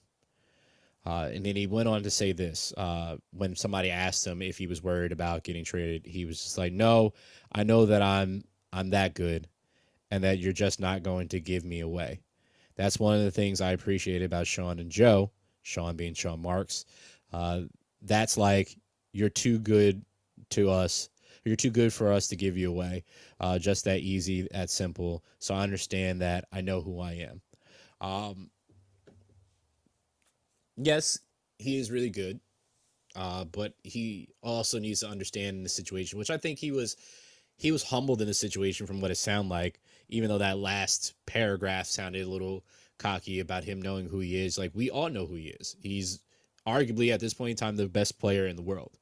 Uh, but the Nets also knew that if they weren't going to get back a hole for him, they had all the rights in the world to never move him. And everybody knows KD wants to play basketball, so he wasn't going to sit out for four years and not play. So he really had no leverage at all in this situation. Uh, he may have thought he did because of who he was, but the Nets literally could have said, okay, whatever. We much rather sit with you not playing than you to play for somebody else to come and torch us all this time. We're just going to lose out on that. And KD, like he said in this, he didn't want to lose out on those four years. So he went and did what he had to do. Um, I think that's a great decision because I'm super excited to see Ben Simmons. I, I, I said it before before the whole passing and not shooting situation. Ben was in the top ten in the NBA, and some could argue he was in the top five when he was active. He was when he finished that season. He was in the MVP voting. Uh, top five is hard, man. I I- know that top five is. That's why I said arguably on that one because that top, Top five ten is hard for me too, especially he's not a well-rounded player. He's got no shot. he he has no shot, but he does everything else really well. Sure. Yeah, so he's that's a great the only knock defensive. on his game. Yeah. he can't shoot, right? Um, so, I mean, at one point in time, Russell Westbrook was in top ten, and he can't really shoot, but he can triple double the hell out of you and score, right? Um, so I, I I'm just really really intrigued to see that. But then it, it brings me to Kyrie, which is what KD didn't mention him in what he said, but he mentioned him without saying it. Uh, but Kyrie spoke up. Uh, he said, uh, "I gave up four years, a hundred million something, uh, deciding to be unvaccinated, and that was the decision." Uh, then he went on to say, "I get this contract, get vaccinated." Or be unvaccinated, and there's a level of uncertainty of your future, whether you're going to be in this league, whether you're going to be on this team. So I had to deal with the real life circumstances of losing uh, my job for this decision. So he's talking about the the choice that he made to not get vaccinated, which, as Sam and I have said on here numerous occasions, he has the complete ability to do whatever he wants to do with his body because it's his body. But also, you have to understand just with every decision, there is consequences, right? For every action, there's a reaction. And he chose not to do that. So the NBA had rules in play, and he couldn't play at home. He could play in certain places, but not at home, which was stupid as we agreed, Sam, with some of the things and restrictions that were happening in New York. Um, but he knows that he left that money on the table, and and he's got to understand that teams aren't going to put money out on you. You have Nike that's not there in limbo with you because nobody knows what you're going to do. Which the wind blows to the east today, you don't want to play. The wind blows to the west today, you want to play, right? It's it's too wishy-washy for teams, especially in this business. They need to know what they have, especially if they're going to keep some of these valuable players on their team because they want to know that you're going to be there. Especially in this situation with KD. KD came there because of you. He didn't have to go there. He came there because of you. He could have went anywhere. And he changed he decided to come to New York with you to play. So with all that said, Sam, I hope all this is in the past. And we don't have to talk about this much after they play the first 10 games and they're out here giving these teams buckets because this team is really, really scary uh, with picking up the Royce O'Neales of the world, bringing back Patty Mills, um, Seth Curry, who's not. He's not going to start right away. I mean, he might be there for this, the this beginning of the season, but he's still recovering. From Joe surgery. Harris, Joe Harris yeah. is back, uh, so they have some shooters around these guys to to space open this court of the floor. So I'm just really, really, really, really happy to see. Yeah, I hope- here. You know, as a basketball fan, I just hope we finally get to see this team. Yeah, You know, it's it, the amount of you know we could count on both our hands the amount of games that Harden, Durant, and Kyrie played together, right? So it's um, you know, just get Ben Simmons, get his mind right, get on the court. I mean, he was very candid. I heard some clips. Uh, he was on JJ Redick's podcast. He was very candid about um, his past and and certainly uh, you know what happened at the end in Philly there that game where he passed the ball and, instead of just making the the dunk there. Um, so really candid and uh, you know hope we wish him the to that. best there. Yeah. listen to that for sure. Um, yeah. Uh, yeah, as a basketball fan that this will be fun to watch and I I hope we're only talking about the Nets in a positive light here. Um, Let's hope. Yeah. Let's hope. Let's get to honorable mention. You put something here, and I, before you dive into it, uh, I want to give this person a huge apology because I didn't think he was going to reach it. Um, I've always liked him. I just didn't think he was going to get there, and he shut me all the way the hell up. And that is Albert Pujols. So Sam, tell the people what Albert did. Yeah, over uh, the weekend, Albert Pujols hit two home runs. Uh, it was on Friday, and he joined the 700 home run club. Uh, again, Bonds, Hank Aaron, Babe Ruth, Albert Pujols. Um, so forever enshrined there. Um, yeah, I, I'm with you. I remember the uh, right before the All Star game, right? Uh, they announced Albert Pujols in the home run derby, and we laughed, and we didn't quite understand it. He had a handful of home runs. He was barely playing but this Cardinals team's playing really well, and he's what with Yadi and, and Adam Wainwright, the the three of them back together. There, he's really been the the purpose and the the the um you know a huge part of the heart of this Cardinals team. and they look really good. Well, I don't want And, to uh, gloss over the fact that you just said in the All Star game because that was the turnaround for him. Is because Yeah, the home run derby. Yeah. all that love from all his peers, and that sparked him on his way out. So I don't want to gloss over that part because I really feel that was the turning factor for him moving towards this and having this type of season that he's been having. Sam. Yeah, definitely. I don't have in numbers in front of me, but he's definitely been another kind of player and and he's not playing every day again. He's more in a platoon situation, but um showing, you know, showing that he's got something left in there and I'm just glad he made it to this uh to this goal there and um you know, he deserves all the the praise that he's been getting. Uh so that was quick uh, honorable mention to uh one of the best right-hand hitters of all time, Albert Pujols. Uh, let's uh quick talk about Do You Care? Yes. One great what right-handed hitter to another. I sent this picture to you last night, um, right before the Blue Jays walked off the Yankees. But Aaron Judge showed up to uh Rogers Center in Toronto Monday night with a sweatshirt that said New York or nowhere. Do you care? absolutely care. Um, I mean, you're gonna he's gonna ride with his team that he has it right now. He's with the Yankees now, but that doesn't mean that he could be with the Yankees after this. I still think he's gonna end up staying with the Yankees. Um, as I hope should. you're right, man. Uh, I hope so too, because if not, then at that point in time, I don't see what we need Cashman for anymore. I'm honestly gonna say this. I know Cashman's done that, and I know that's a wild take, but if you fumble the bag on this one with a guy that is homegrown, went up through your home farm system, and has become this mega superstar, and you just didn't want to pay him because you want to be cheap and you're scared because of the Alex Rodriguez contract, and you didn't want to give him that eight years or whatever, you're stupid, and you deserve not to be there at all because if he they let him walk, I'm saying this right now too, and this is gonna hurt my soul saying this. If he doesn't sign the contract because of what they did, I hope he goes to the Red Sox and tortures the Yankees for the rest of his career because they deserve it after that. Well, the Red Sox are cheap too. They're Yeah, not, they they're are. talking about They- not they even are. Yeah. they let Mookie go because they couldn't pay him, and they're yeah. talking true. about letting Xander Bogaerts go, and they basically pick Trevor Story over Xander Bogaerts, and uh, yeah, there's that. So, um, I I really felt for Red Sox fans and made fun of them Mhm. when uh when uh Mookie left and got traded for really kind of nothing. Um, Al- Alex Verdugo is a good player, but um, you know, so I really hope you're right, man. I uh I just have this really weird feeling, and I know it's probably going to be one of the lowest points in my sports fandom if if this Yeah. guy walks. Eh, I think I think it it really would be. Um, so I I hope you're right.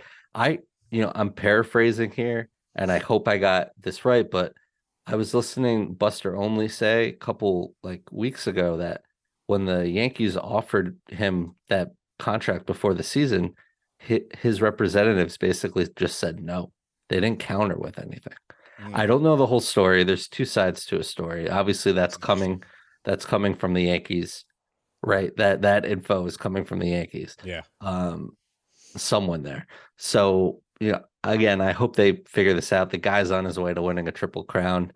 Uh, even though he hasn't hit a home run in like six games, he's torching the ball. He's he's getting on base, extra base hits. He's he's stealing bases. He's scoring runs He's playing he- baseball. he's playing he's yeah. doing what he does um and the team you know he carried the team during their uh during august where they couldn't do anything right and uh this team is is back uh clicking and uh hopefully uh can get get right in the last week and a half before the uh I I love that start. he hasn't hit the home run yet. I mean, I want to see it, but it's giving the team such a type of energy. Like these guys are feeding off this, and it's coming at a like the perfect time. They're gonna. they're all at the top step this. of the Yep. dugout man watching it's really Yep. cool But I mean, cool it, this, is gonna feel. I feel like these guys are gonna feed off of this, right? They they you've had Cabrera, who I absolutely love, man. I love this young kid.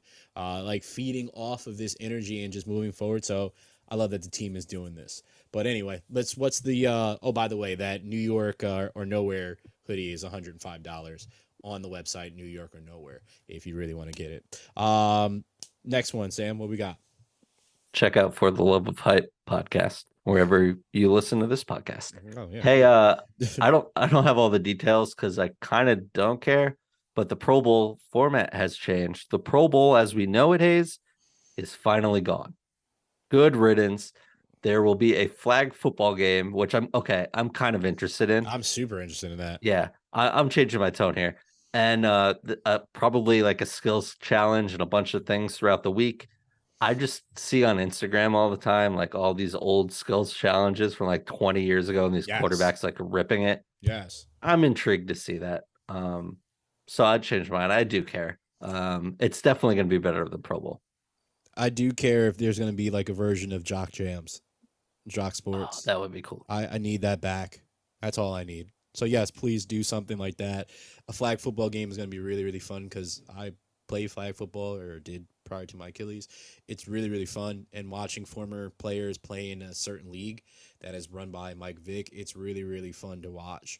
Um, these guys play in this and still you know try to be elusive with just the flag and you know you're you're you can get hurt doing it, but it's fun just playing flag football. There's probably gonna be a lot of jam fingers if they really play as hard as I think they will. Um, yeah. So what's the next one, Sam? Last but not least, there was a rumor late last week that after Apple Music is now the sponsor of the Super Bowl halftime show in Mhm. uh, Arizona this year in Glendale, that uh, Taylor Swift was going to headline the Super Bowl halftime show for Super Bowl 57. That is not true. It's been confirmed that uh, Rihanna will um, grace the stage and um, be the Super Bowl halftime show. So, uh, do you care? Absolutely, I love Rihanna. Um, She's great. and that was going to be a way better performance than Taylor Swift anyway. I don't need to hear slow ass Taylor Swift songs when I'm watching uh, that, and except for "Shake It Off, Shake It Off." ooh, ooh. I don't, I don't need to see all that. I'm good on that. I'll take all of Rihanna's catalog, and I'm sure you're gonna say something about me, my rendition of the Taylor Swift song. I'm clipping that. Yeah. Good, you should. Um, but I I heard, and uh, this is the my understanding. So thank you to Farkas and my my brother Rel as well. Is uh, the understanding is that Taylor turned it down, and the reason she turned it down is because she doesn't own her music like that. So it wouldn't be because what happens after these artists perform, their streaming goes up. That means if you own your rights to it, you get paid a bunch. Um, you get paid a bunch to do the Super Bowl anyway, but that is my understanding from what they they have saw. I don't. There's no. Yeah. she's been know, in, um, I know she's been she's- in dispute with that for a while. yeah. Yeah. Scooter Braun, who uh, was once Justin Bieber's manager, owns Taylor Swift's catalog. Yep. So that's why she, there's a clause in there that after a certain amount of time, she can re record stuff. So she's been slowly re recording her catalog. But yeah, that's a, that's a great point. She doesn't own her, her music. Um, you know, uh, my wife really cared. She was pumped. My wife's a huge Taylor Swift fan. I, I love Rihanna. Um, yes, I do as well. uh, she's great. Shout out to Rihanna, who actually are our friends at K104, who we uh, are on their podcast, our podcast page at k104online.com slash podcast. She once performed at K-Fest. hmm Which is still wild to me. Crazy. Uh, a lot of uh, a lot of big names throughout K-Fest throughout the years. Pitbull was also on that show. That So he was Mr. Worldwide. there you go. Um, yeah, so shout out to Kevin Four. But yeah, I'm I'm pumped and I'm pretty excited to see who uh gets on stage with her. Yes. Um It, it'll be a who's who. I'm sure of it.